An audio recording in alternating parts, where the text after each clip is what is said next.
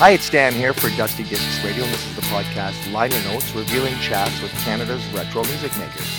Today, I'm very happy to have as my special guest Earl Johnson, an exceptional guitar player, notably with the band Moxy in the 1970s, along with various other projects throughout his career. We'll get some insights uh, from his uh, time inside the Canadian music scene and see what he's up to now as well. So, thanks for joining me today, Earl. How are you? Good, good. Happy to be here. Well, good. Well, thanks for coming on. I appreciate it. And of course, uh, you you made your mark. I guess you've been. It's been over fifty years, maybe uh, in in the music scene now, over half a century. How does that feel? Well, you know, it's interesting because um, I'm almost restarting at this point Hmm. with with a new band, TRIBZ, and TRIBZ is all about. Without getting into too much detail, okay. During Yeah. COVID, I found out my birth father was a Indian out of Brantford's um, Six Nations. Okay, Wow. Okay. and that that ended up going back all the way down to you have to do a if you to get an, an Indian card in Canada they have to do a gene, genealogical search on you or whatever it's called it's it's a family tree search okay so they Mhm. did a family tree search and the tribe I was in was called Tuscarora which went down to North Carolina in the uh, 1700s Wow. they actually came up to Canada during some of the American Civil Wars and the no the English and American Wars, and they ended up uh, somehow ended up at the end of the day over in Brantford under the Six Nations umbre- umbrella. Wow. So so anyways, um, and my mom used to tell me this stuff years ago. Your dad, your birth father. I know I never knew him. Your birth father was you know was a native Indian. And I never thought too much of it, you know, until I drank too much whiskey and found out some of my birth defects. Okay. Yeah. you know, my one of my ex-wives was quick to point out. Anyways, um, um, so we called it Call of the Wild in the old days. But but when we were playing touring, when we were touring in Moxy, Call of the Wild was every night. Okay, you know. Right. So, Yeah. But um, anyways, during this whole thing during COVID, then I pushed it further, and there's a, there's a thing called quantum blood. Now, if you have a high percentage of pure Indian blood in your family tree, you apply, you can become an American citizen as well.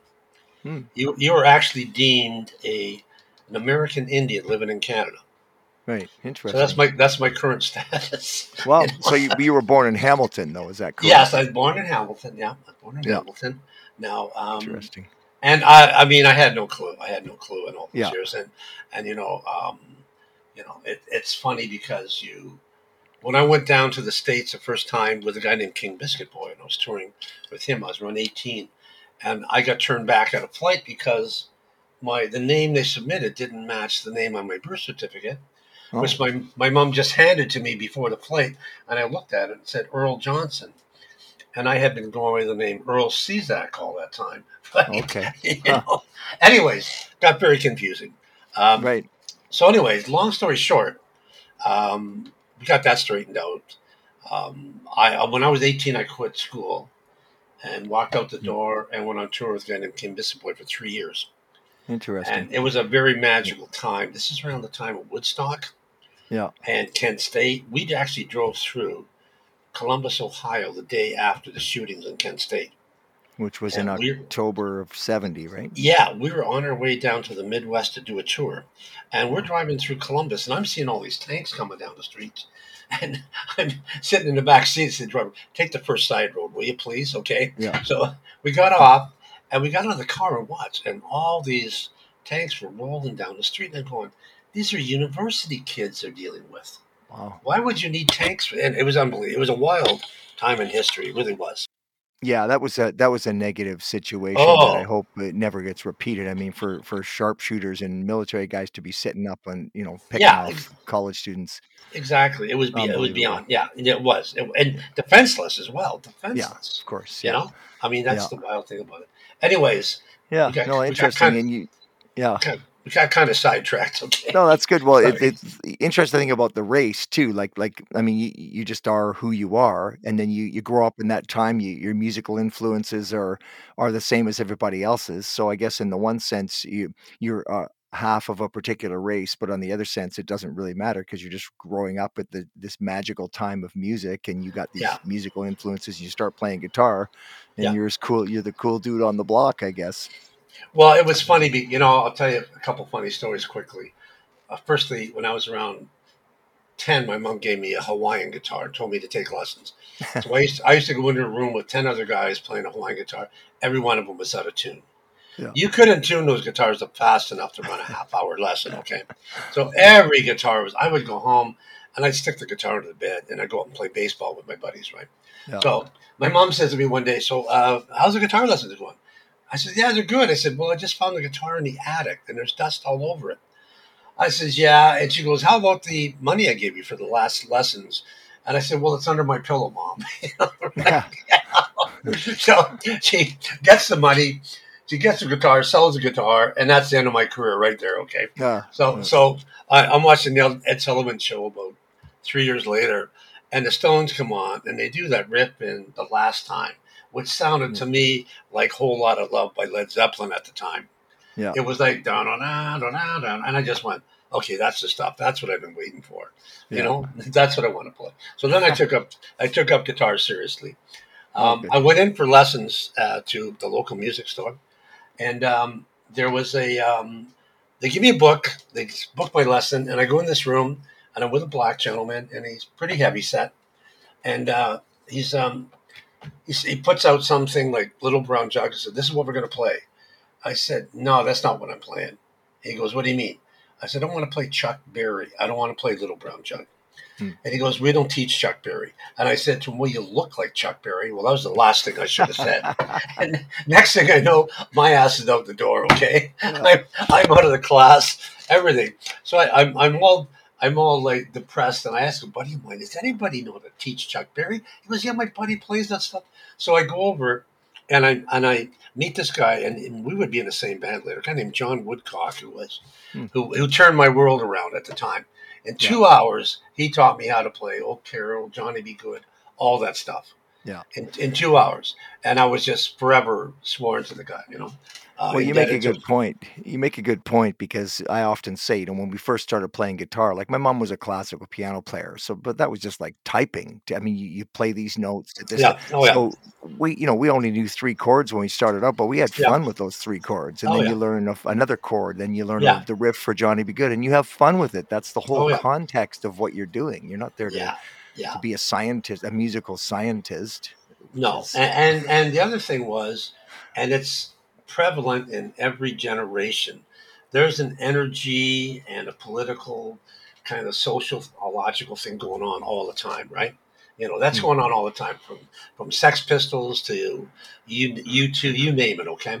But there's always that cultural thing that happens every 10 years or you know. Mm. And at the time, the whole thing in the in the late in the early 50s sorry, sorry, in the early '60s was Beatles, Stones, and all that Chuck Berry derivative stuff, right? Yeah, for sure. All that stuff they were all playing was all derivative, and then you know, ten years later, there you got Led Zeppelin, right? Yeah, you know. And well, then you had the phase of Haight-Ashbury, and you had the protest yeah. songs, like the, a lot of the anti-war songs and stuff came out as well, right? Yeah, yeah, that's it. And I, when I was about uh, I think I was touring with Biscuit Boy for three years when I was 18, 19, and 20. And when I was 20, I think it was 70, it was 71. The, the, the Zeppelin played in Toronto at the uh, place called the, um, the Sonic Temple. Hmm. And a buddy of mine said, You got to come see these guys. I just heard their stuff. And I hadn't heard of them at all. And yeah. we drove over and we were up in the, uh, I think we were up in the uh, balcony. And I'm looking down at Page and going, Holy my world just changed totally. Right? Yeah. That's what I want to do, you know? Yeah, and I, have been playing blues nonstop for three years. And then I got the buzz to start writing songs and wanted to, right. you know, do that thing, right? And and I heard them and said it was so creative what they were doing. Yeah. And it was in the days when jams were still jams. You know, a jam nowadays is everybody playing a karaoke version of a song, okay? But in those days, a jam was a jam. You went up and you just played, but we didn't know any better at the same time, you know. Yeah. You know, so anything. But, yeah. Yeah, I saw that, and I just that blew me away, and then and then. Uh, yeah. Well, so you'd already decided you were gonna, like you said, you quit school, you went on the road. You already decided you were gonna pursue a career, but did you have a plan? Like, did you say, "I want to do this," and you have a plan, or how much no, of it was happenstance? What, what, when I quit school, I had already quit school mentally two years before that. Okay. I was hardly going to school when I was seventeen and like late 16, 17, 18, I was playing four nights a week in bands. Mm, nice. And, and I was making at one point, I think I was paying rent at home and I was 16 years old. And I remember saying to my mom, Can you charge me rent at this age? If you're making that much money and your dad's laid off, you're friggin' right, Yeah. you're paying rent. yeah, you yeah, there you go. so, oh yeah. So when I was 18, I was making good money, and I had a girlfriend coming over two nights, three nights a week via cab. Well, my mom's was my mom's smarter than me. Okay, and she she's German. She's German, so you know. There's a thing there with the Germans, okay? We'll get into that later. Anyway, she said she would say, "So you can pay for your girlfriend to come over on a cab like three nights a week, and you're only paying me a hundred dollars." I said, "So what is it now?" Okay, so it goes up to 150. Okay, so so I go back and I work on a volume rebate with the cab driver. Right? there you go. Anyways, um, so my life was pre- uh, my life actually peaked at 18. I was living the best life possible. You know, you know. So, Playing all the time, and oh, good for you. But I mean, early in the career, you're you're also paying your dues, right? You're playing like you like you Yeah. made the point about playing four nights a Yeah. week. We used to play six nights a week, whatever. But those are where you really pay your dues and you really polish your craft, right? And and that's kind of lost today because there's not that Oh, yeah. circuit or those gigs to play, right?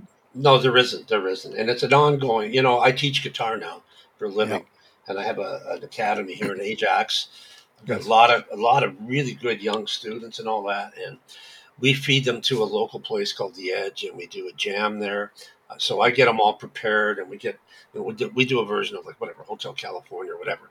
I make the, sure the kids can play that thing inside out before they go on stage. Yeah. and I, and I always tell them when you go on stage, don't think, just play. Don't look at mom and dad Right. or your Yeah. friends look at your fretboard and just play and they do well they do well right you know Good. Yeah.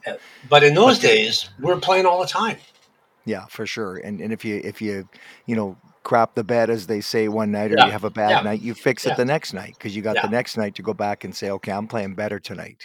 yeah And and I mean, really though, we we were fortunate. I'm a little bit younger than you, but I mean, I went through that time, and and th- those were the best of times. You got a bunch of guys, you're playing cool tunes, and it, it was a cool time in history that that won't be repeated. I don't think. uh i know where where, where were you playing out of well, I was born in Guelph, okay but all I right. moved out here with my parents out to the west coast when I was 10 years old. So I Oh, okay. most of my career has been out here, and I've been playing. Well, I did my first full time paying gig in '76, and then Yeah. been a full time musician since '82, and I'm still still making a living, still doing well out here. But I found Right. my way through the Yeah, yeah. music business. So yeah yeah but there was a great buzz uh, in Southern Ontario at that time. I mean, you, you came into the right place at the right time because there was a real great buzz around Southern Ontario with all these bands forming and breaking out of that area, right? well yeah um, but you, you know what's ironic now is i watch everybody and with TRIBZ we've got to go through what all the young bands are going through uh, Right. you got to do it yourself you got to pay for all the recording all the video you got to do it all yourself up front etc Yeah. so uh, but in those days the record company signed you and they took care of everything they robbed Right. you they robbed Yes. you okay You- they totally robbed you but yeah. but you know um, see some people yeah. like like see with Moxy, we went down to like what happened with Moxy is I was I joined a band called Lee Ashford, I think in seventy two with Buzz, who was a singer. And Right. me and him had, had become friends through another friend of mine. And we talked about putting something original together. Anyways, we started writing some songs and we started getting some really good reaction. And then, you know, but the problem was we were playing we were playing the six night a week thing then as well, okay? Well, but Lee Ashford was quite a well-known band around Yeah, Southern yeah. Ontario, right? Yeah, exactly. At that, but the thing was, um, they had been through it. The hit was gone. You know, Dickens was the big hit, and you know Yeah. it had been a while. And and and you know, Buzz was a great singer. He's a great frontman, amazing frontman, great singer. And me and him hit it off. And what happened Yeah. was, um, so we took a shot at doing orig- all original stuff, right? And uh, in my later life, I became a, a good salesman only because I learned how to barter with bar owners when they wanted to fire on Tuesday night, you know? so, so, anyways, we we did a year of trying to write stuff and it went nowhere and we got discouraged and we broke it up, right? I put a band together for about a year uh, out, out of Hamilton, went back to Hamilton. I called Buzz and said, hey, I said, Buzz, I've been writing some new songs. I got, and one was Sail on, Sail Away. Another one was Fantasy. I said, I got some pretty cool stuff happening. So he said, let's get together. So I brought my buddy Kim on bass from Hamilton with me. We hooked up with Buzz and with uh, Bill Wade, the original drummer, and we started putting the first album together, right? And it was like, and Buzz was going, "Wow, this stuff is really good," and Bill was saying, "Yeah, this is great," and it, it, it showcased him all over the place. He could, mm. it was a three piece band. He could do whatever he wanted, right? Yeah. So then Buzz brought in a guy named Rolly Packman, who had been the road manager for James Gang when Joe Walsh was with him, and then yeah. after when Tommy Bolin and other guys were with him, right? Right. And uh, anyways, Roland said, "I got to sell this," and so he got us a production deal with a company out of uh, Canada that ran Yorkville Records at the time, and uh, Ahead Records they were called.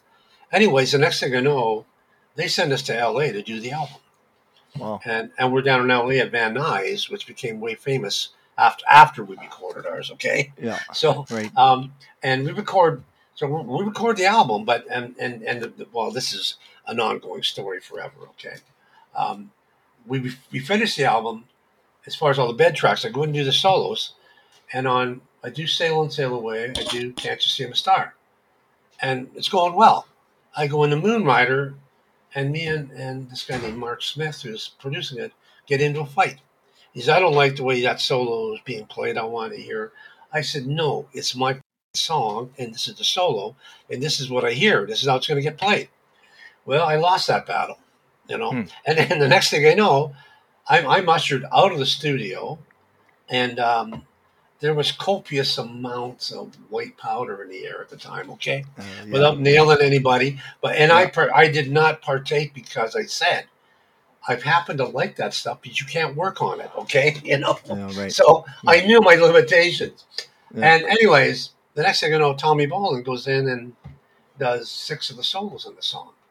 Oh. And and two days later, I'm flying home on my own, on my own, and I'm going. Okay, I wrote all the songs. It's my own music. It's my own band, and now I'm I'm here in the air. What the f- is going? Sorry, what the f is going on?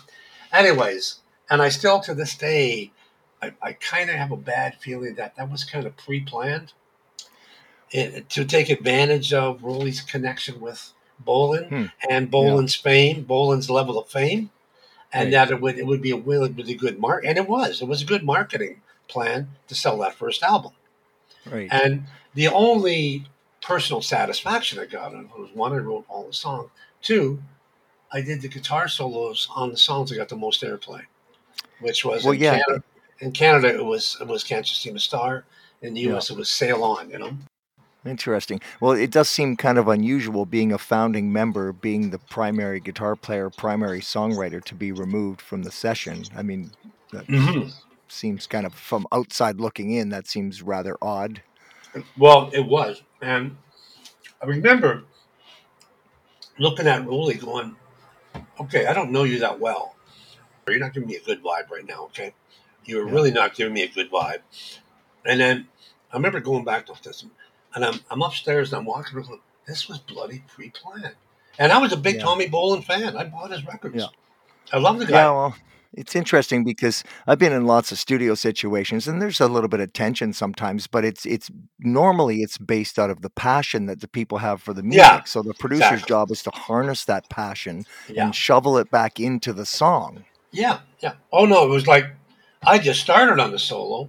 Yeah. And it was like boom. No, we're not huh. going that way. And I went, hang on, you haven't even heard the whole solo. But yeah. I just went, okay, okay, whatever, you know. Yeah. Anyway. Well, that's in. Yeah, I was going to ask you a couple questions related to that. Just you know, it seems like back in the day there was a real buzz around music, but players switched around a lot, right? Didn't don't you notice like looking back at the timelines and stuff, some of these bands were really short-lived and people like musical chairs in the bands and stuff. What, why do you think that was? Just looking for the right combination maybe or personalities or or the like you said the the dummy dust uh, caused a lot of bands to to go sideways. Well, you know, the um the record companies had too much control, okay? Okay. The, the, record companies did have too much control. Now it's the opposite side, you know, um, the opposite side of it. But the thing is, um, I remember, um, who was I talking to? We were touring with a band called Angel, and um, and I remember talking to some of their crew, and they were telling me how um, who was the original guitar player in Kiss? Well, Ace Frehley. Ace, Ace, Ace Frehley, yeah. Said Ace Frehley never even played on some of their albums. Yeah, well, there you go. And I, I went, really? He said, yeah, they had studio guys in all the time. And that's because they had this mindset in those days that you had to have studio guys. Well, you didn't have to have studio guys, you Right. know? And I listened to the first album after after uh, um, Bolin did it. I said, Jesus, you know, he's good here, he's good here, but he's pretty lame here, and he's pretty lame there because he obviously didn't spend much time. It was just here. It's in the key of A major. Play whatever A major right. pentatonic across it. Play what you know, you know. But but it, and I listened to it. it's a great player, but I mean, he didn't do justice to a few of the songs. You Yeah. know. Anyway, Well, a lot of yeah. I mean, I guess that you're just trying to get the end product. I mean, if you watch the Wrecking Crew, the the, the movie The Wrecking Crew, right? I mean, the, the classic Monkees when the Monkees went to record, right? Oh, they Oh, yeah. show up at the studio and go, "Oh, it's all done. You know, we we're good. We get, Yeah. we got." oh yeah, oh yeah, But but that wasn't your case. I mean, you, we came from the from the the school that you get a bunch of guys together. You're competent players. You go in there. You got passion. You wrote the songs. You're recording those songs. You can add some Yeah. bells and whistles and maybe bring in a Yeah. couple studio. Everybody does that yeah. but you're the Well, you know- of the band. You play the songs. Yeah, and the other thing is when you write the song, you hear a certain thing in your head Yeah. happening. Yeah. And, and and when you don't hear that, you go, "What the hell? That's a, going sideways," you know. So I mean, yeah, I mean, but that's from an artistic perspective, right? Well, I guess, but I mean, I've talked to some guys who, you know, go down to LA and you're assigned a producer, right? That might have been yeah. your case Oh, too. yeah. Here, he's your producer. Well, we don't, we're not on the same wavelength. This guy's trying to change my tunes. He doesn't like what we're doing. Like, there's been th- those situations where it's just nose to nose in the Yeah. studio because you just well, like, for us, for us, for the Moxy history was very chaotic. yeah, Um, Yeah. After the first album, see, what, there was a big fallout between me and Buzz after the first album. okay. He started claiming he wrote all these parts of the songs, and I said, "Buzz, here's the sheets I wrote the original lyrics on. Like, Hmm. give me a, give me a." And he was trying to claim, uh, "Hey, I should have get fifty percent on the lyrics of this or that." Now, see, in those days, and he wasn't far off because what happened later was singers started getting credit for developing the melody of the song. Hmm. So, so if a song, if you wrote all the lyrics, but the singer came up with the melody of the song, then he should have got something. And I agree with that t- totally. Yeah. Because well, the singer, you don't have a song, you know. So, but in those days, it was very, you know, it was very cut and dry. Yeah. You wrote the ly- lyrics, you you got the, the, the percentage of the lyrics, right? Yeah. But see, what happened was after the first, and then, then the first album, we, we sat on it for a year. It didn't get, we didn't Hmm. get a seller or, or a label for a year until Polydor picked it up. Well, that's what I was going to ask you about because you had you had a single, right? And Yeah. and uh, you got some play with the uh, "Can't You See I'm a Star," Mhm. and then so you must have recorded that before the record company came along. You you spent your own money to record that. How did that work? we signed a production deal Oh, okay. with, with the Head Records, and they were the production company that we signed actually our recording contract with. And Okay. uh, and they would lease it out to whoever they leased it out to, right? So Yeah. we were sitting on it. I remember, and we were playing like all the gasworks and all the clubs in downtown Toronto. And then one day I'm driving to Toronto, and they're on CHUM AM. I'm here in Kansas City, I'm a star. I almost fell off the highway. I went, Where the hell did that come from? They didn't even tell me they're putting it out, right? Wow. And, Okay. and the next thing you know, bang, we got a top 20 song. I'm going, can't you see I'm a star? The top 20 song? Are you kidding me? You know? Yeah. Because that was in the day of very commercial stuff, right? Right. Anyway, so that that triggered because because they could take they had a production company could go to Polydor Mercury and say, look at this guy's got a top 20 song with an independent label, you know? Right. Anyway, that sold it for us. Yeah. So you actually did it in reverse because most bands Exactly, they, they yeah. try to get a they get a record deal on their demos and then they produce an album and they crank they flood the market with their first single and then after that. But you already yeah. Yeah. okay I see. Yeah, yeah. So very cool. It's a different Oh, world. I was going to ask tell you about about TRIBZ now, but I Yeah. mean, like, who's your audience? Where do you find your audience these days? Well, you see, that's the thing, and, and especially being an older act, people don't want to know about you as an older act. Like you Yeah. guys are done, haven't you? Did you not run your race? You know, but um, but um, you that's took your ride. You took a Yeah, ride, right? That's the kind of attitude you get. Okay, but hang on, maybe we're not finished. There might be a little left out in the Yeah. story, right? So, yeah. well, like TRIBZ happened out of COVID. Okay, I ended up back in Hamilton in 2019.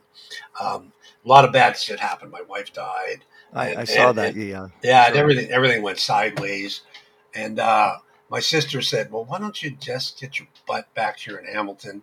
You got a safe landing. You don't have to pay a dime. Just come home." And I went, Right. "Yeah, okay, that sounds like a nice invitation, right?" And then Yeah. I got home and I hooked up with my old, old drummer, uh, buddy of mine named Dave Davidson, good friends for 50 years from our first band when we were like 21. And um, we started just playing tennis. And then one day he, I just, you know, he just goes, why don't we do something? Why don't we do something musically? I got a couple guys in now. So then he brings Donnie in and we brought another guy in who was a blues guy. And we thought, oh, let's just do a blues thing. And I went, you know, I'm teaching guitar, playing a lot of different styles now, right? Smooth jazz Yeah. styles, um, Yeah. and then a lot of old classic stuff like you know, you know Al Green. Uh, I'm thinking of uh, you know Nice. what's what's going on by what's his what you know I'm trying to I'm name escapes me now, and I'm teaching all my students all this stuff, major sevenths. Cool. So then we started working on some songs. They had one particular tune called True Love that we started working on. And we nailed that down. We got that all down. And then we did one more called No More Lies, which has got a kind of a funk jazz feel to it. Yeah. And it goes into total Gino Vannelli world at one point. you know? And, cool. and I went, Well, sorry, yeah. Well, True Love you wrote for Yeah. your wife that Yeah, passed away. yeah. Is that correct? yeah, yeah. Yeah, that, Yeah. that was touching, man. That that was uh, that, that was special. I, I listened to it and it kind of kind of got me a little bit. I'm glad you see that because it's you know I mean uh, you know it was just it you know cancer just you know in, who knows you don't have you have no shelf life limit okay but what happened was um, I had been working on a song for a long time and then the last six months before she went I had finished the song and played it for her and all that you know so it was you know and and and it was it was you only meet so many people that you're lucky enough to have real true love with in this life. Hmm. Yeah. It doesn't happen easily and it doesn't happen very often because, you know, the, I guess the ceiling level is higher for re- true love than just average kind of love, you know? And Well, I think yeah, when somebody becomes a soulmate and becomes Yeah. kind of your everything, you know, that's kind of, you know, and as a musician, she was, she actually opened up the music school with me and helped run it with me that I started back about 10 years ago. So we were bonded. We were bonded for 10 years. It was like, oh, cool. you know, Well, I, I would encourage our listeners to go and, and check it out. It's it's called True Love, and uh, you're playing on there. I, you kind of got a Gary Moore vibe, Santana kind of a vibe from your solo and stuff. Yeah, I changed. My style just changed from teaching guitar. From listening to all the different kind of, you know, I would teach the kids minor scales nonstop. Every guitar teacher teaches them straight pentatonic without mm-hmm. minor. I said, well, you don't do minor. You never learn the colors. You can't put, and then, and, you know, and then if you're really a guitar player and you learn how to merge minor into major and all the hmm. different note possibilities, then you really come up with different combinations. Right. So, Well, and yeah, my problem with the with the, some of the you know like the the the saga sort of tunes is they sound very scale-ish to me. Like they're like they're playing scales very fast, and I was always of the school that you play you play themes and melodies, and Yeah. you build those melodies and stuff. That's kind of the way I play. So I was more on that side, like the the Gary Moore Santana kind of. That's feel. very much the way I, I try to teach my students and my better students. Okay. I try to teach them. I said, look, you're going to go forward on, on like, you know, notes three, four, five, six, seven. Then go backwards. Don't play the same pattern every time. Learn how to move around and learn how to look at your guitar as not, it's not just a one note here, one note there. You, you learn how to put melodies together and putting it basically a really good guitar solo is putting a whole bunch of nice melodies together, right? Well, sure, and and uh, because the problem, like some of the '80s shredders and stuff, it just sounds like scale exercises. Like that's what the solo sounds like. Because that's the way that you know, we we always teach in in martial arts, you fight the way you train. You know, in guitar, you you you play the way you learn. And if you're a scale guy, an arpeggio guy, when the solo comes along, you go, okay, here's the chords. I'm playing this arpeggio here. I'm playing this scale here, and that's kind of what it sounds like. Yeah. Well, see, if I, I keep, I kind of go look at it this way for TRIBZ in particular. I really sat down because I had the time. I'd look at my guitar, I pl- play my guitar solos. Okay, okay, don't end up on the same root note every time. Don't end up Mm, on right. going back to the five or the one all the time. Go to the three, go to the four, and if you do that, you put different colors and different emphasis on the phrases, right? And that's what I did. Like in True Love, I did a lot of that. A lot of that. Yeah, well, it, it comes across because I it, it got caught my ear right away. I mean, even if- you end on a four, you can still resolve off of it Yeah, uh, yeah. after. You don't have to you have to park there. But uh, Yeah, So yeah. I was going to ask you about um, some names from back there, from back in the day. Because did you know Donnie Underhill? Yeah, yeah. We know came out here and Don. played with I knew Donnie. We Donnie was a good buddy of ours in the old days. He Okay, be. because he was in Flood, right? Yeah, And- yeah, yeah. yeah. Well, he moved out here. I know Donnie quite well. He came over to my house actually when we did the uh, podcast. he goes, he goes, Dan, I can't, I don't know how to do the computer stuff. Can I just come over? I said, Oh, sure, yeah. So he came over to my house and we did it. He was a great. He And was, he was uh, a really fun guy. We had a ball with him. Yeah, well, he was uh, he was a wild and crazy guy when he was younger, but he's Yeah. uh, you know he's been a friend of mine for many decades now. Yeah, So, yeah. uh, and then Frank Soda, did you ever get to hang out with? I Frank met. and, I, uh, I I've talked with Frank online a few times, and okay, I'll, I'll tell you the funniest thing is I remember one night I'm walking into the gasworks. This guy comes flying out the front doors and he's got a TV TV on his head. I go, I go, okay, I didn't do any acid. Am I okay? I go back in the door. Frank comes in the back door of the gas room, through the bathrooms and back up on stage. Too funny. What, you know? too Oh yeah, funny. and that was my first vision of Frank. Okay. yeah. No, that's, that's too funny. Well, he's a player too, man. He, Oh, yeah. he can rip it. He can rip it up Oh, pretty yeah. good. No, no, he no, no. He's an excellent player. You know. yeah. But I mean, And I then- mean, he had a cool, he had a cool thing going on. Oh, oh yeah, he had a he had a hype for sure. Well, he moved out here and kind of retired. He worked for Yeah. the post office and stuff. So I've seen him play. He still plays sometimes. He has a band Yeah. called Scots and Soda. I just wondered if you ever seen him. And then, um, did you ever see a band, The Hourglass, back there?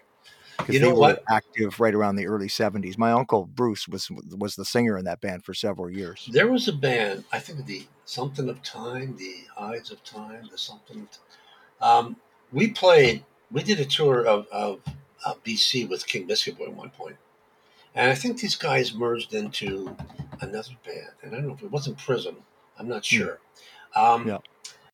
Well, there was Seeds of, Seeds of Time. See, that's that's it. That's the band. that's Seeds the band Time. that merged into Yeah, uh, yeah, part- yeah. part of the guys. Yeah. So we played a gig in Penticton, in arena, in an arena, uh, and these guys are the opening act, right? And they they go up and and great band, listen to it. But the ending was the drummer's doing a drum solo, and they start taking all the drums off him, right? They take all the drums Oh. off the stage, and they're carrying them out of the arena with him playing the snare drum, right? And I was Hmm. laughing my ass up. That's coolest thing I've ever seen, right? At the That's time, funny. you know. And then um, um, I remember, um, and then Bruce, who was the main, was Loverboy's manager. Well, no, that was you're talking about Bruce Allen. So yeah, I was asking about um, about a band in Southern Ontario because my my family's all from there, and my uncle was from Guelph, obviously, and they had a band called the Hourglass, and they were quite a well known band around Southern heard- Ontario I- in the I- early '70s. I heard of them. But see what happened Yeah. with Moxy was when we got signed, and it was seventy five ish. Okay, like, Yeah. like when we actually went on the road, we went to the states for like three years. They just kept throwing us down the states. And and That's cool. we and I would be out of touch with what was going on in Canada. Totally. Yeah. We come home, we play a, you- a Toronto concert, a Montreal concert, and you're back on the road again. It was crazy, Huh. you know. So, So you knew you knew Donnie Hill back then, though, no? Or did you meet him later? Donnie, no, I meant no Donnie Donnie. I meant I meant Donnie during the COVID thing. Oh, okay, because my uncle mentioned him. I heard that name quite a bit. So when I saw you were playing with Yeah. Donnie Hill, Yeah. I thought, okay, well, my uncle Bruce mentioned him many times Yeah, because he knew him. Yeah, Donnie was from Brantford, close to Guelph, so he would have you know known him. And And I he's had been around for years, right? Oh, I know, I know. And Donnie is pretty cool because um, we uh, we actually co-wrote a song called "Long Black Cadillac," which is kind of a Cool, cool tune. And uh, Yeah. you know, and he was the one who told me to investigate the whole Indian thing, right? Oh, So- nice. yeah, oh, yeah. right. Because he's uh, yeah, Yeah, he is as yeah, well. yeah. So I, Yeah. so now after Donnie telling me this, I'm actually more Indian than he is. Yeah. You know? So that's pretty. go. That's pretty nuts, you know. Pretty nuts. So you mentioned you mentioned the states and that you get you guys got this. I don't know what it was, but it's I because I talked to Rik Emmett, of course, and Yeah. uh, and Gil Moore and stuff, and Yeah. said there, there's just something about the southern states in Texas that likes Canadian heavy bands. Well, something. San Antonio, sure. San Antonio in those days, let's say 75, 76, up until about, I'd say the late 90s, was literally the, the heavy metal rock capital of the world. Okay. Hmm. Okay. And uh, I know, I mean, it's not Scorpions that were big down there. Michael Schenker, who you know was huge down there, where he went. And Triumph have- did great. yeah. Oh yeah. Triumph did great down there. Rush did great. Um, I think Rush Rush is the one that broke it, and then when we came out, you know, we came we got we got the benefit of Rush breaking it down there. Okay. Okay. You know, and then um, basically Triumph came out after that, and et cetera, et cetera, right? Yeah. And, and they're right. I mean, yeah. I mean, we played there last September, about would have been three a year ago, three weeks. And Yeah, I saw that. You went Yeah. down and did a, a big show there in Oh, yeah. 2022. That's awesome. Yeah, it was, a, it was a great show. It was a great show. So, did you ever think of just moving down there and relocating and just being? Well, you know, I didn't think number one, you know, they love you down there because you're not from there, okay? You know, Right. so Yeah. you got to remember that, you know. And I remember, um, like about ten years ago, I was at Loose Ends, and when I met Debbie, and I said, you know, I could probably go down to Texas and teach guitar nonstop, you know. Yeah. And, and I talked to somebody down, said, yeah, you'd, you'd have eighty to hundred students regularly, right? And I went, I went, yeah, but that only lasts so long, and then you're you're not special anymore when you're from there, right? right. I got you you. know, Yeah. you know, it's like here in Toronto, we're not special here at all because they see you regularly, right?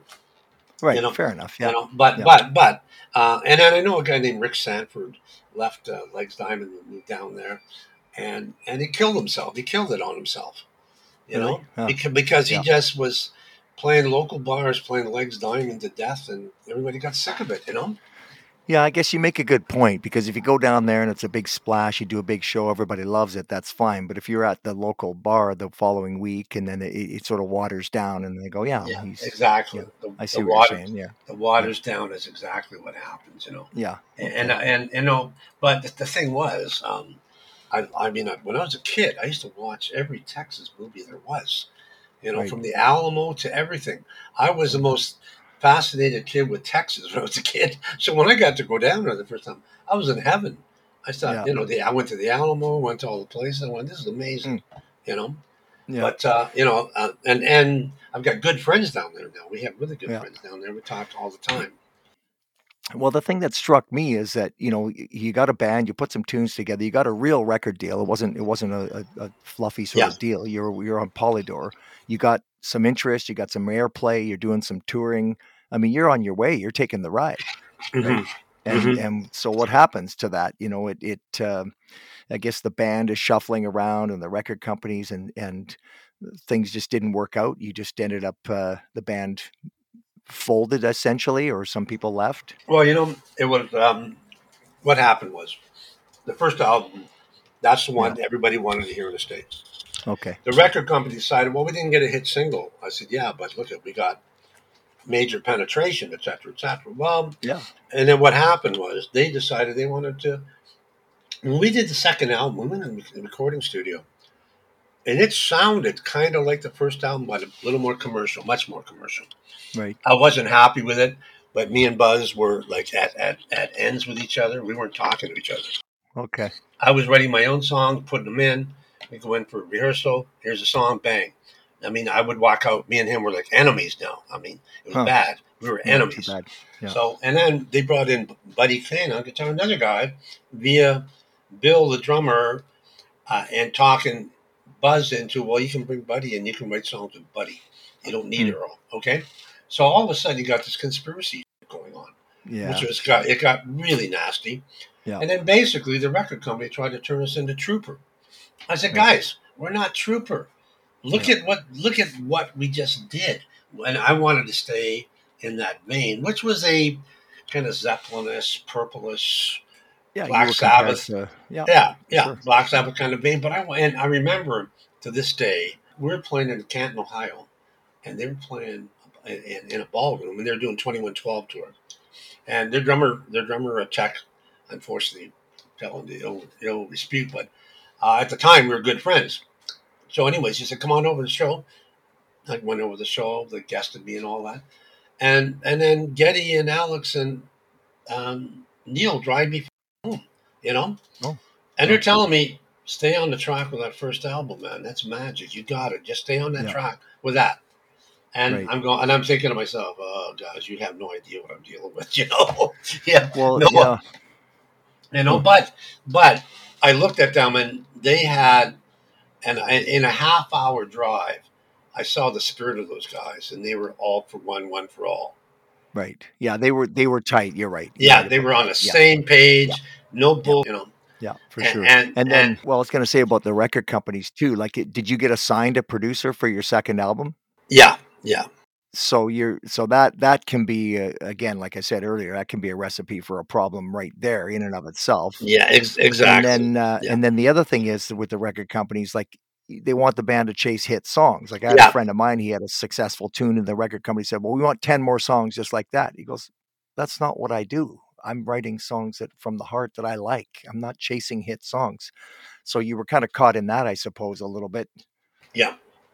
And they want singles, Well, right? Where's this? if you had a hit single, it fast tracked you to a lot of money.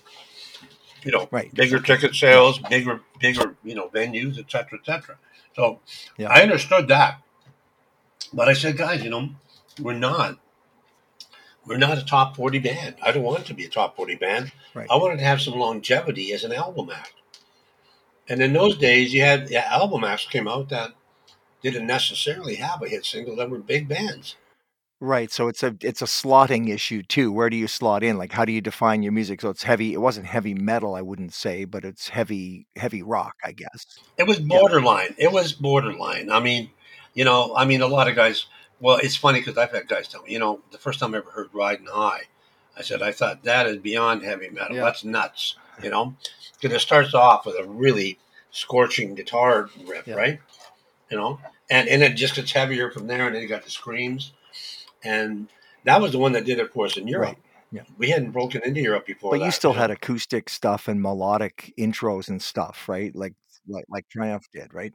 So you're, you're not, you know, doing the chainsaw guitars in every song, right? no, So No, no, and you know, I mean, yeah, and, and but at the same time, as I remember, you know, thinking of looking at Sabbath and. Well, I mean, we did a song in the first album called "I Love Darkness," which has got a, like a. Da, da, da, da, da, da. I mean, that's like it remind me. I used to joke with guys, you know, this riff reminds me of Cheech and Chong. Earache I my eye, right? I said, I, yeah, yeah, exactly. I said exactly. I said I just wrote a Cheech and Chong song. That's great. you know oh yeah and we'd laugh about it you know and it was Yeah. kind of cool but the thing was But you got to write what you feel, right? You got to write what you're Yeah, feeling. So, yeah. No exactly you know. That's hilarious. so it was i mean and and the funny thing was i mean when we did the second album we got a hit off it. And it's really ironic okay this is very ironic. We had a hit we had a song called uh, take it or leave it charted at number 18 on the CHUM top 30 the following week um, wild cherry put their tune on uh, play that funky music charted at number 17 we were still at number 18 the week after that wild cherry is number one and we were gone Well, and take it or leave it, it's a really cool groove. That's kind of funky and heavy, but it's not heavy metal, or it's it's kind of funky almost, right? No, it's not heavy. Well, you know, I walked in and and, and I walked in and the band was already playing it one day. I walked in and I said, Well, you know, you can do some guitar here and there, guitar here and there. I said, That's disco, man. I don't play that. And I walked out. I walked out. and the manager called me, Earl, what are you doing? I said, I am not playing that. Take it or leave it. Do you want my love? Give me a break. You know? And anyways, Yeah. now in retrospect, it was a good pop song. It was a really good pop song, and Buddy, the guitar player, had a, a talent for writing pops, but it wasn't Moxy. To me, that's Right. when it. That's when I went, okay, Yeah. that's not Moxy. And then we never played the song live ever, Oh, really? ever. No, Well, I yeah, I and it's kind of kind of. I mean, I don't know what you think of it now, but it's kind of funky and heavy and kind of cool. I now, I, now I have respect for it. At the time, it was not the direction I wanted to take the band in at all. Well, that's it's And- funny. Yeah, and- yeah. and it wasn't my dream. It wasn't, you know, I- and it's funny because um, after we did, like we did Riding High, and I thought we had a shot after Riding High, but Yeah. the whole market went really soft, and we went harder, you know. Right. And and the sad thing is, we found out years later, Riding High was a big hit in Europe. They would have Hmm. loved to have us in Europe. We Wow. could have done the Saga thing in Europe. Right there, because yeah, sagas. I've, I had- Nobody, I- nobody, clued, nobody clued in. Nobody told us. Well, that's a yeah. I had Ian on the podcast too, and he said they they milked that uh, scene in Europe big time. Like, Oh yeah, oh yeah, yeah. No kidding, no Yeah. kidding. And it's beautiful over there. I've been there like about five, seven or eight times. right. I love it over there. It's absolutely gorgeous. You know, like with TRIBZ, I keep telling the guys, all I want is a European vacation. I don't want to. there you go. well, you know, you, you speak to a greater point though. Like at that time, you know, you're talking mid '70s into the late '70s. You left Moxy, I guess, in '78, right? Would have been Yeah, around. yeah. But you're competing with the the toughest time of all the major bands. I mean, you got Boston, Kansas, Styx, Foreigner, Yeah. Queen, Cars, Steely Dan, and then the Canadian bands Rush and Triumph and Van Halen's out there. I mean, you got major, and No, they all got crazy. major hit songs, right?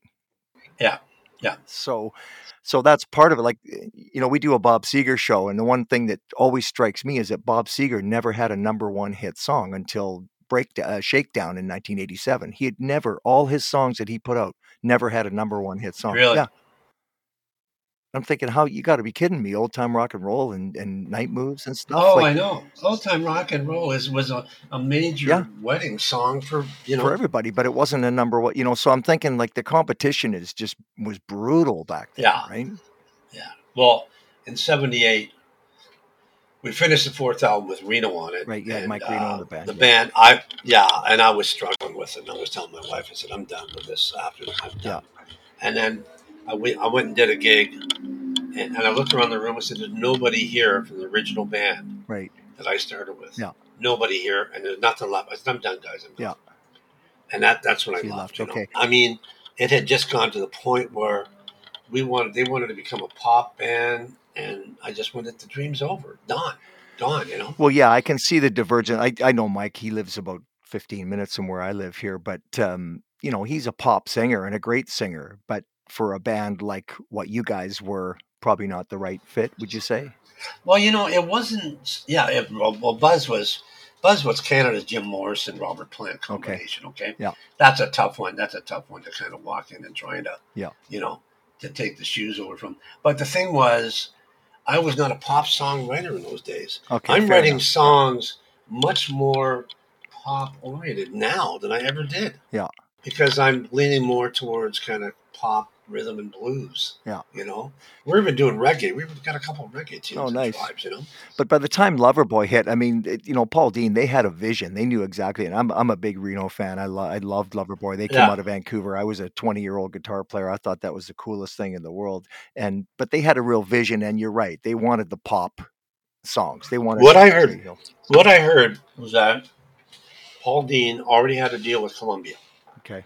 and he had written all these songs, and uh, they were just trying to find the right singer. Yeah.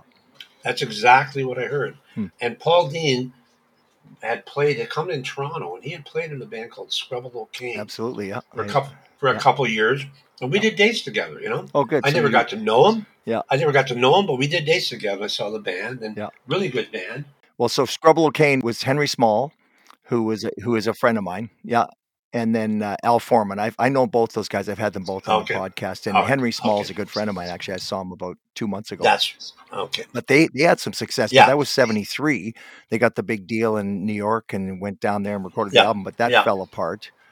And then I guess Paul Dean Yeah. was you know got together with Streetheart, Yeah. and then he left Streetheart to form Loverboy. Oh, okay. Okay. That's All uh. So yeah, But I mean, knew I you knew know. there was a connector somewhere. Okay. Yeah.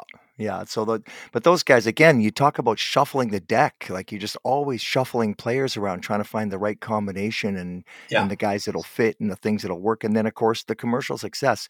In as much as you say, like I wanted to write songs that I wanted to write, that the record guys, as you know, better than anybody, Oh yeah. like, hey man, Yeah. we need pop. I don't care what you do, just get something we could sell.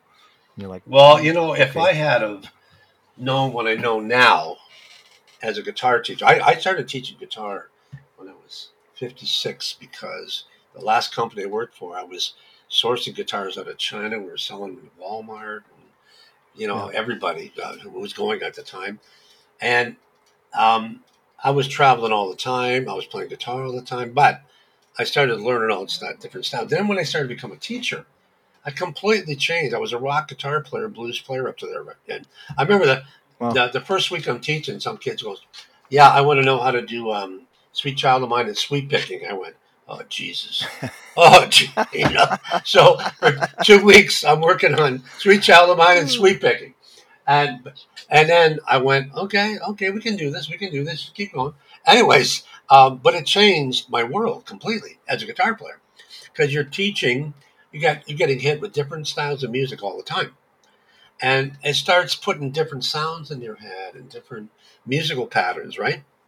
You know, if I had known in Moxy what I know now, I would have been able to come up with something pretty close. And the biggest mistake was not putting out uh, another time, another place, which was the ballad as a single Right. back then, because it was the time of Frampton and all that stuff, you know.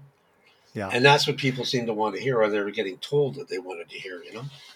Well, you never know what people are. I mean, it's funny because I had Rik Emmett and Gil Moore both on the podcast, and, and Rick said that he would take his songs down and they were very melodic and stuff. And, and Gil would say, Well, these are folk songs. What am I supposed to do with these? Yeah, Because he wanted to play heavy tunes. We said, Well, we'll make them heavy. Yeah. We'll just we'll just start out with the melody and some nice picking, and then we'll crank into the the grittier stuff, which is great. I mean, that worked excellent for them. oh yeah, and it works good for you too. You've got some acoustic parts in there that sound great, and you and you're melodic, which is what I like. Yeah. That's I don't like the the major scale heavy metal chunka chunka chunka chunka. Yeah, you know, yeah, tho- yeah. Those bands. Yeah, yeah. I can't I can't stand that. That, that was never my music. Right. yeah. So we have we're going to release well whatever we're going to release you know we, we got to get going for 2024 so we're going to push everybody to become a TRIBZ member go to the epk all that type of stuff in the next week or two Yeah. um, and then the heart of the band when i listen to it it's really a r&b bluesy rock band you know well, it, it's cool that you that you bring up Errol because um, he's another one of those guys, maybe like us, that that's had tons of different experience. I mean, he's oh yeah you know done yeah. lots of stuff, so he's pretty malleable. If he if you say, well, let's try this yeah and he's got the beautiful voice, that silky voice, but he can grit, growl it up a little bit if he needs to. So I think he got a good combination there with you guys. Well, yeah, and you know the thing was, Errol. I mean, he goes on, he sells it right away, and that's what you need. Yeah.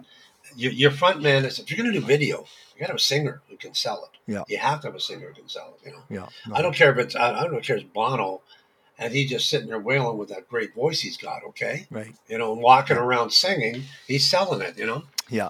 So, So- you have to have that. So how much live? Because I went down your timeline here. You did the um, the forty years and still riding high. That was in seventy four to twenty fourteen. I saw some video of that, and Yeah. then you were live in San Antonio last year. I saw some video of that, and then there was some other stuff. That JoeFraser.ca. I saw something on there. You is that what a cover band that you were in? Yeah, You're playing Hotel California. Well? Joe, Joe, yeah, Joe, Joe's a buddy of mine. Yeah. We've done, he's done a lot of dates with us. Okay. But you know, um, the thing is, uh, I don't know where we are with Moxy right now. Candidly, Okay. um, Nick is extremely busy with what he's doing with uh, classic albums live, Right. and I'm uh, I'm exploring some new songs with that as well now. Yeah. And um, if we do have to make any changes, I went, you know, if we're going to make any changes, and people have to see a new version of the band, it'd be really good if they could hear some impactful music right away that kind of, you know, directs them and where, where we're going. You know? Okay. Yeah. So that's that's what I'm working on now. as Yeah, because you got to win them over all over again, right? yeah, exactly. Yeah, exactly. Yeah. you're right. Exactly. Yeah. yeah. So, so are you? What are you doing for playing live? Are you? Have you got some dates? With Moxy, we're not with Moxy. We're not doing anything. Okay. Nothing right now. Yeah. And it's because of again a situation. You know, we got Nick who's tied up with all Yeah. that, and that's holding the whole project back in Okay. to a large degree. And and because we don't have a lot of support here in Southern Ontario, we got about maybe two or three dates we could do that would be beneficial. Okay. Right. Okay. But I went, you know, I don't want to take the band out that way. Yeah. Fair enough. So, so I would like to, you know, again, I've got two songs on the go right now, and I, I want to try to get those finished, and then maybe get to the point of having like a four song EP that we can put out. Yeah. And it's not going to be, it's not going to be seventy sounding. Right. That's for sure. You know. Okay. So the thing will, and and, and basically, I don't, I can't revive the band, but if we can just put a bit of a touch on it, and Yeah. here's where we are now. You know. Yeah. I guess you got to. You've got to in a sense reflect your roots, but you've got to grow a little bit too, right? And, Yeah, and come up with something fresh. And then what about uh, TRIBZ? Is that a, a studio band? TRIBZ is play live? no TRIBZ is the big project. Okay. TRIBZ is the big project. TRIBZ is meant to go out there and play a lot. Yeah. Okay. That's what we're looking for. Yeah. And um, we and and if you get a chance to go through the EPK, you'll you know even if you just spend thirty seconds on each song, you'll get a pretty Yeah. good synopsis of where it's at. Yeah, I did look at the website and the, you got the bios and stuff on there. so Yeah. a- Yeah, but the songs are we've got a lot of detail. They're they're not typical blues R and B songs. They've got Right. a lot of there's a lot of kind of not orchestration but composition to them. cool. Yeah. And it's not just a typical here's a blues tune. Here's it's not that at all. Yeah. Nice. It's very R and B rock oriented And you know, mature. which is a hard one. yeah, yeah, exactly. That's so you, you put your time in. So, and Yeah. then uh, are you writing a book? Is that, uh, did I read that somewhere? Ah, you know, I know, you know, I keep getting people saying, I said, I'm not finished yet. Yeah. You know, I'm not. right. And, you know, and I'm going, you know, you know, I should be, I should be, but I'm teaching, you know, 30 hours a week. Yeah. And my main passion outside of playing guitar is playing tennis. Right. Okay. And I, I play tennis four or five times a week. Play Nice. singles. I'm not playing old man doubles. Yeah. I love going out and hitting the ball. Nice. And but the only problem is once you get to this age, you do that from ten to eleven in the morning. You're sleeping for two hours after that. you know, you're, you're not you're not getting up and running right back out. Okay, you know. Well, rock and roll keeps you young. I mean, that's I've always said Yeah. that myself. I plan on uh, doing it for a long time and staying young. So it sounds like you got lots going on right now. What's your what's your bucket list like? If if you wave a magic wand, what's the one thing or two things that you want to do before you? Well, you know the funny thing is, my son's 25. Okay. Yeah. And and he's now a co-tenant with me in in the uh, unit we share. So he's doing all the Moxy shirts and Oh, nice. pressing and sending them all out, and it's cool. And that's his project. He does custom clothes, right? Yeah, cool. But I've been teaching him to play tennis for the last three years, and he's killing me now. So, so, so my bucket list is me and him are going to go down to a few international tennis tournaments. nice. I said, you know, we got to go to California, Yeah. to see the, you know, the pros play, and we got to go to Europe. You got to go to Europe to see the pros play. Nice. So that's kind of the bucket list for now. You know. Yeah, and then musically, you're still active, which is great. I mean, Oh yeah, I mean, I'd love to see TRIBZ. You know, get this one album off the ground, and then get working towards two and three. You know. right. Awesome. No, good for you. That's great. Well, you're a real inspiration, man. I really appreciate you taking the time to talk to us today, and uh, and uh, yeah, great, great interactive conversation. Yeah, well, you know, that's your fault because you're a guitar player. Yeah. well, there you go. You got to talk guitars. Oh, I I was going to say, I saw you, you were playing the Steve Vai. You were playing a monkey grip too. I, saw in there. Is that, you know that guitar, I love it. I tell you why. Um, I got it. I, I, I injured my hip badly playing hockey. Okay, so my left hip, okay? I ripped all the ligaments on the back of your hip. So what it means is that your hip's hanging on by a thread, basically. Okay. Uh, so okay. when I play a Strat that weighs ten pounds, I, I got to take ibuprofen before I play. Okay. yeah. So then a friend of mine, uh, a good buddy who's uh, out East Coast, sold me the guitar. I got. it. I went. The neck is invisible, man. There's no neck here, you know. And the guitar weighs about two pounds, and you don't Yeah. even feel like you have it on. But then I put EMGs in it. The thing is a monster. I said, "This thing this is just," and it's got, Wow. and it's not only that, it's got great tone too. You know. Cool. So are they active EMGs or passive? yeah, they're they're act. They're See, that's active what I use. I have active EMGs Oh. in my Strat. I love them. They they sound great. Yeah, they EMG gave me a set of EMG X's back about five years ago, which I did a built a, a custom strat with, and they, Cool. I'm still on their artist list somehow. I don't know how it happened, but Nice. that guitar, but it, I got to get a new body for it. It weighs about 15 pounds. It, it just kills me. But everybody Yeah. says, "Yeah, man, you got to keep playing that guitar." Between that and the and the um, Jem, that's all I need. Yeah, you know- you are ripping up and down on that. That sounded Yeah, great too. The yeah. good tone and that. Yeah. Oh yeah, no, I just go like you know. Yeah, I had a couple of those actually. I had the one with the with the uh, flowers that went up the neck and Oh stuff, yeah, yeah, like yeah. the vine that Yeah. went up the, that was inlaid in the neck. It was nice too. But. I, I'm a Strat guy, so I ended up getting rid of it. But uh, I should have kept it. They're worth a lot now. So Oh, I know. Oh, tell me, hey, well, listen, we could go back through that forever, you know. yeah, for sure.